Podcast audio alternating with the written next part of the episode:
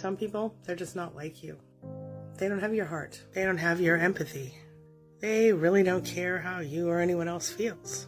They are so self focused that nothing else seems to really matter to them. They don't even have remorse.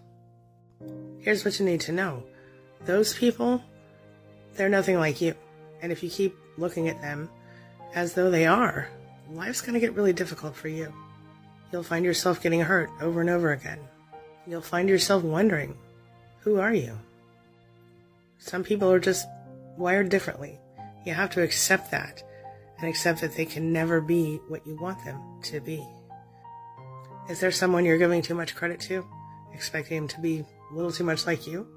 Let me know.